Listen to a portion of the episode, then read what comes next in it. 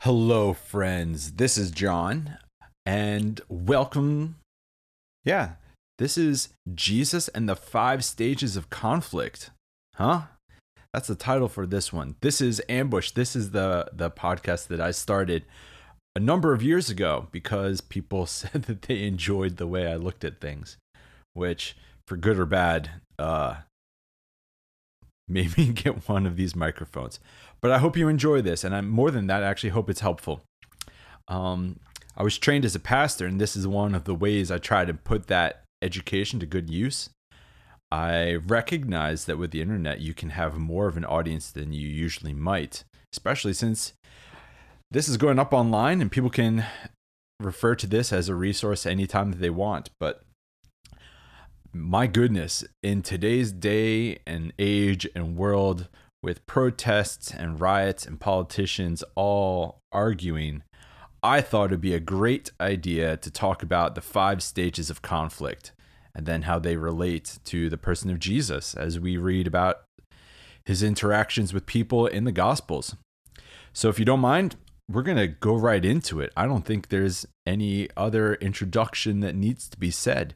You might want to have a piece of paper, or if you have a, a very good memory, that might be good enough. But I've found this in, to be an incredibly helpful schema to understand human interactions and conflict. You ready? Huh?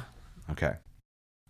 So, a number of years ago, I was working at a church that went through a massive upheaval. Just a, a whole lot of disorganization happened, and there was just a lot of hurt feelings. And I remember um, in the midst of all of that, there were some very well trained interim pastors that were brought in to try to help clean up and fix the situation. And there was a whole variety of opinions about those people. And really, the interims weren't doing anything terrible, but they were certainly pointing out things that were shoved under the rug for too long. And then they became the focus of hate and anger. Um, but I do remember there was one instance where there was a, an open mic night where people could come and air their grievances really just to get out some emotions. It was almost as though it was a, a safe space where you could say whatever you want. So it was really more of a town hall than an open mic. And I remember a woman standing up to the microphone and she got into it and she just started venting all of this pent up venom, all this anger and fury. And then she turned away from the microphone and turned to the person who was hosting it, one of the interim pastors, and started screaming at him from just inches away from his face. And he, he just, mm hmm, mm hmm. He just kept composure the whole time. It was astounding. And uh, you really couldn't even blame the guy because he wasn't even there when all the bad things happened, but he was just there and became the symbol of the upheaval. And so a lot of people took out their anger upon him. A lot of people took out anger on each other. There was tons of parking lot conversations, really tons of disagreements. But I asked him about that moment afterward. It was maybe the next day or the day after. I asked, how is it possible that you handled that? This this person was just venting venom, just spewing at you. He said, Well, I realized that it's not about me. I just was the easy venting point for all of the pent up frustration and everything else. And then he led me into a discussion about the five stages of conflict. And from his understanding, he knew that things were going to be fine because there was still quite a bit of distance to go. So, what I would love to do is right now is, pretty much recount the conversation that he had with me about the five stages. Now, it seems as though in modern culture and the world today that we've forgotten how to disagree well. I'm not sure if it's that we've forgotten, it's it's that we don't teach it. You can't forget something if you've never been taught it. And certainly in the Gospels, we hear, Blessed are the peacemakers, but we don't often hear comments of how to go about being a peacemaker. What are the steps or strategies? And that's what I'm going to offer right here, right now. So, the first stage of conflict is going to be obvious a disagreement. Let's um let's use the Dr. Seuss example of the was it the butter battle? Is that the book? What's it called? Where one people group butter the top side of their bread and the other people group on the other side of the wall butter the lower half of the bread. Some buttered the top, some buttered the bottom. Anyways, it's a wonderful book about the absurdity of escalating conflict. My goodness. So imagine you and someone else have a disagreement over whether or not, let's say you're the one that butters the underside of the bread and they butter the top side of the bread, and then you eat it like that. You could have a disagreement. And yeah, that's conflict, but it's a disagreement. You might have just shared your opinions and that's it, but that's just the first stage. The second stage of conflict would be if the two of you got into an argument, emotions started to get into it. You started to raise your voice or you started using some insulting vocabulary. Perhaps you even start to drift into insulting the person as a whole and how they choose to tie their shoes and everything else. And you question their moral character because of how they choose to butter their bread top side up, you know? But that would be the second stage. So the first stage is just to disagree, but the second stage is to argue. It's when it takes on a different tone or energy that's it's escalated just a bit. Now the third stage of conflict after disagreement and argument is quote the formation of sides. You go and find all of your people that like to bottom to butter the bottom side of their bread, while your counterpart goes and finds their crew of people that like to butter the top side of the bread. And so then there's tribes. There's two groups of people who are starting to identify as being against a particular group. So the third stage has a lot to do with bringing in other people to what started as just a disagreement between you and someone else. But what's interesting is the third stage is when both sides don't know how to disagree. It's when both sides are already doing arguing because it's already escalated. And so then you've got two groups of people rather than just two individuals arguing, not just not having a uh, disagreement. They're arguing about whether or not to butter the bottom side of the bread, like you, or the top side of the bread. So that's the third stage. So far, we've got uh, to disagree, to argue, the formation of groups or sides, and then really the fourth stage is the most fascinating to me. This is brilliant. And I don't think I would have noticed this. But the fourth stage of conflict in this situation is when there's a formation of a middle group that just tries to stay neutral. So between the two groups, they try to campaign and get as many people as they can on their side of the argument. Well, there could be a middle group that that forms that says, "Well, I don't want to join in because if I join your group, they'll hate me, but if I join their group, you'll hate me. And so, what you have is the formation of a middle group that tries desperately to maintain neutrality. They might do it by saying nothing, by being silent. They might try to maintain it by saying, Well, you both make good points. You might do it by saying, Well, there's good and bad people on both sides, but we're just going to stay right here and not really commit to a particular angle. That would be the fourth side or the fourth stage of conflict. Sorry. We have uh, disagree to then argue to then formation of groups to the formation of a middle. And then the fifth stage is just when it hits some straight out violence.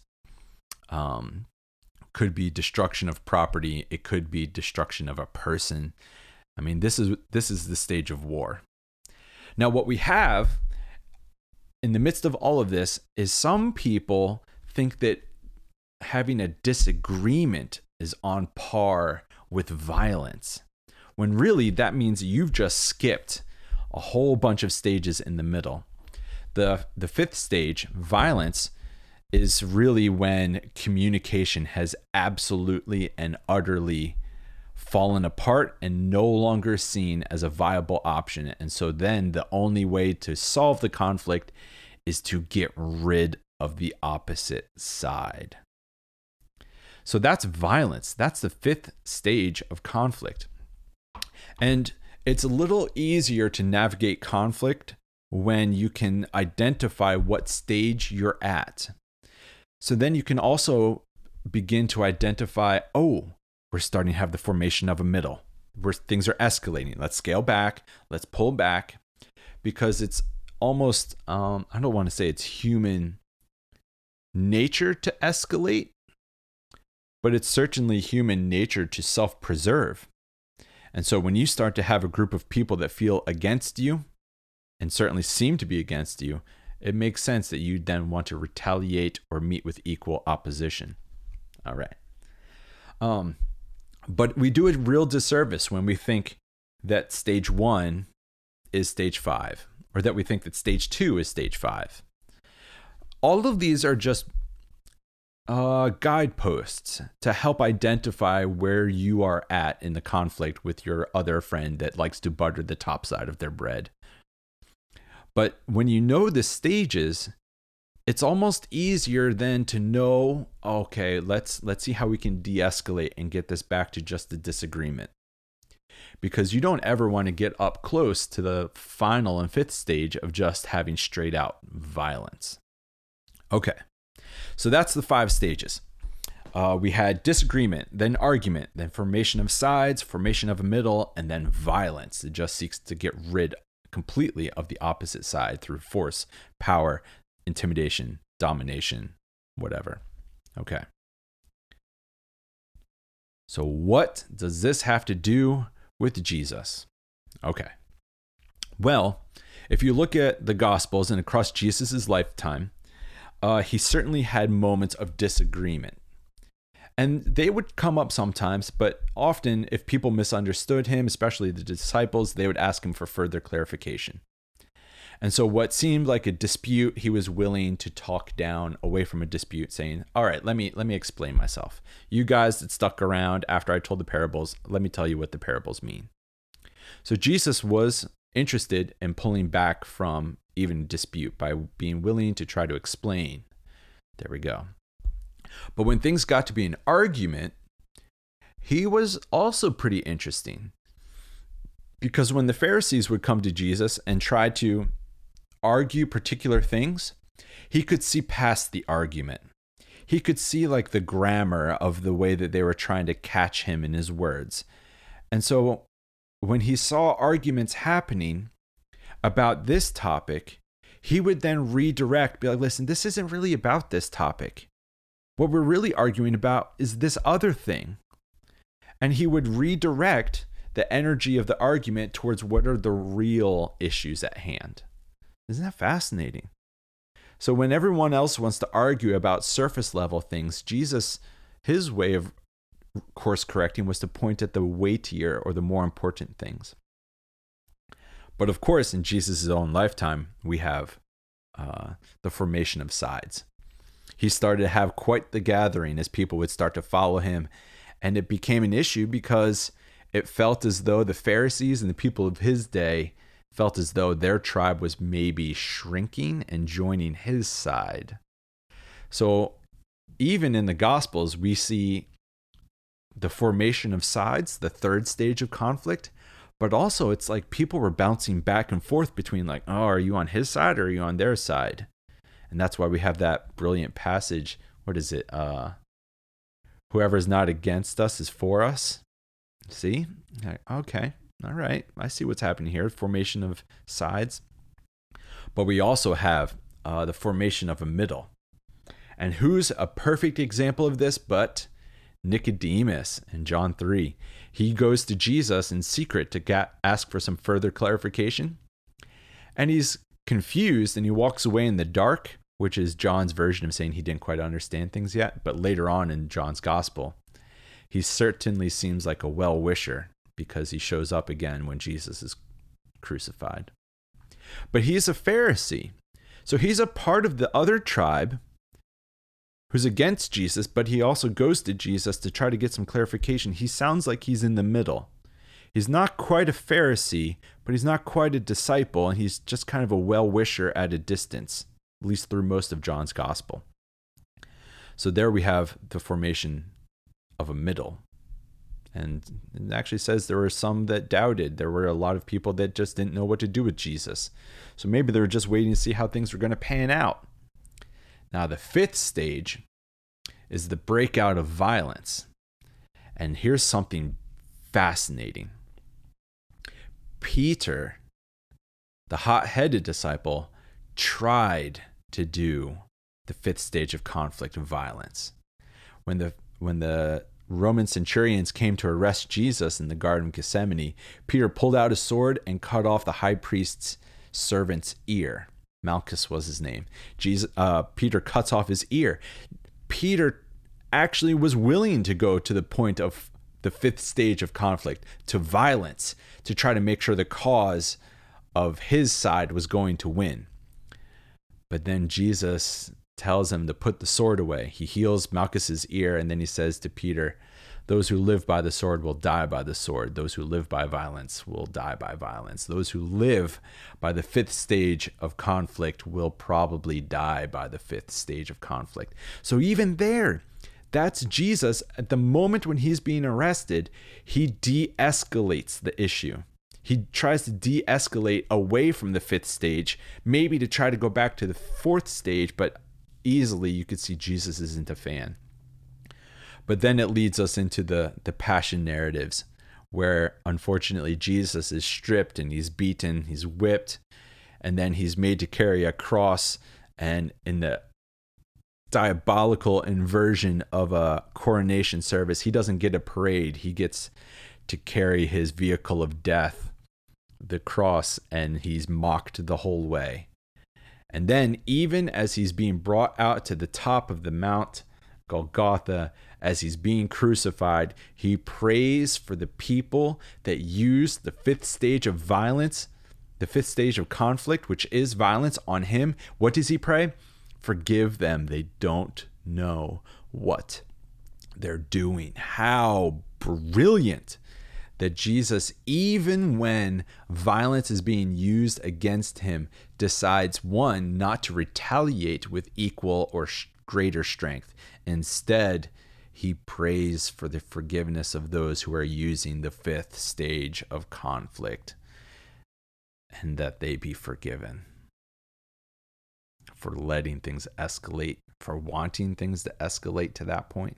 You see, this is fascinating. Like when you look at the the biographies of Jesus, the gospels, you can't help but see he's been throughout all of them navigating the five stages of conflict.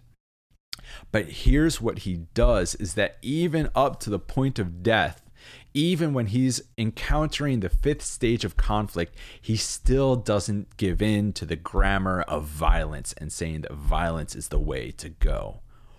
Whew. You might have a disagreement with Jesus, but he'll be willing to talk about. It. You might argue with Jesus and he'd be willing to endure your insults, but he's going to redirect the issue to the real issue at hand. You might try to have sides with him, but he'll be like, hey, if you're not against me, you're for me. Fourth stage Jesus seems to be okay with people who are on the edges, but he always invites them in. He always invites them into the conversation, but not into the conflict. And then, man, the cross is itself a condemnation and an exposing of the fifth stage of conflict for being what it is, for being violent and opposite of the rule of God. I mean, a great question I remember hearing from Shane Claiborne is who would Jesus bomb? Hmm? Who would Jesus crucify? Who would Jesus beat and whip and force to carry a cross outside in a inversion of a parade, a mocking parade, and then be crucified for what? Saying love your neighbor? See, Jesus wouldn't ever want to be using the fifth stage of conflict to be dealing with conflict. So instead, what he does is actually two things. One, he shows a better way, the way of sacrificial love and forgiveness and praying for your enemies. But at the same time, by doing that, he's also exposing those who use the fifth stage of violence to win as being the ones who are actually the most corrupt, the ones who are the most at fault, the ones who are the most outside the kingdom of God. But how wonderful that even to those people who seem addicted to the fifth stage of conflict, violence as a way of getting rid of disagreement, he says, Forgive them. They don't know what they're doing. They just don't know what they're doing. So, what do we do with all of this? Well, I think it means that if you consider yourself committed to the Jesus path, you also have to somewhat be, um, not somewhat, you have to fully be willing to do the hard work of de escalation. You have to know, hopefully, the five stages of conflict so that you can maybe be one of those peacemakers in the Beatitudes, that you're willing to be one of those people that makes peace, not tries to keep peace. Now, that, that also goes into something else. In the letter from the Birmingham jail, Martin Luther King Jr. writes about how there's two types of peace. There's positive peace, which is the peace that is hard earned through difficult conversations with people who are on the opposite side. That's positive peace. That's peaceableness that has been earned. But then there's negative peace, which is when there's, quote, peace or the lack of violence, but only because you've chosen to avoid or not talk about the things that are disagreeable, that you might have disagreements with. So MLK would say that's a negative peace, not a positive peace.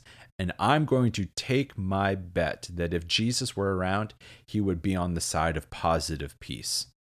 And I don't think he would really be willing to admit that negative peace is the best that we could do, or that negative peace is even the kind of peace that the kingdom of God wants. So, know the five stages of conflict. They are disagreement to argument, formation of sides, formation of a middle, and violence. And always be seeking in all of your endeavors to de escalate down to disagreement and then see if you can talk things out there. But be careful because there's also these powerful passages in the Bible that say, In your anger, do not sin. And it's very easy in our anger to sin and to let the the stages of conflict escalate to rise through until we just become violent and that's when we, we when we sin in anger so May each of you find yourself, uh, hopefully, a little bit more with a toolbox to be a peacemaker in this world. Do not give in to the escalation of conflict, but be one of those peacemakers that help to de escalate and to create the positive peace that MLK wrote about that I also believe Jesus would be in full af- full affirmation of as well. So yeah, blessed are the peacemakers. May you be one, may I be one, and may we help this world achieve a positive peace in the name of Jesus. Hmm. Grace and peace to all of you. Be well.